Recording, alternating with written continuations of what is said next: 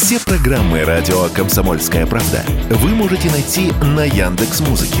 Ищите раздел вашей любимой передачи и подписывайтесь, чтобы не пропустить новый выпуск. Радио КП на Яндекс Музыке. Это удобно, просто и всегда интересно.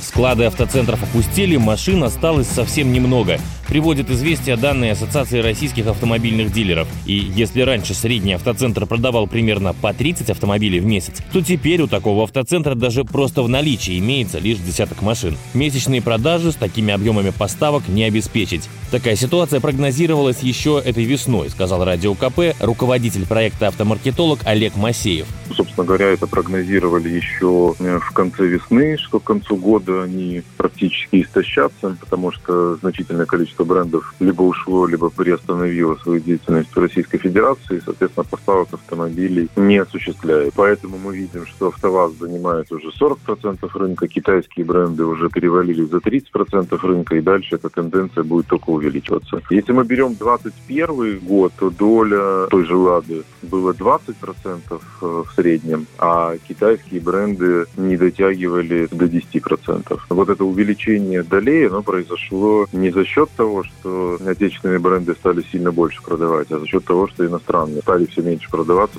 Таким образом, в наличии автоцентров по всей стране осталось всего несколько десятков тысяч новых иномарок. В какой-то момент потребитель возложил надежды на авторынки соседних стран, например, Беларуси и Казахстана, но в полной мере спрос они не удовлетворят, говорит Олег Масеев, проект «Автомаркетолог». Если берем этот год, то по параллельному импорту было привезено точных данных, к сожалению, вам никто не скажет, но по косвенным каким-то признакам оценка колеблется в районе там, 30 тысяч машин. Даже к рынку в 600 тысяч это всего 5% рынка. Казахстан и Беларусь являются очень маленькими рынками по сравнению с российским. У них нет столько квот, чтобы закрыть э, этот вопрос. Плюс э, там дистрибьюторы напрямую дилерам в части случаев просто напрямую запрещают продавать э, в России машины. Часть не рекомендует настоятельно продавать автомобили в России.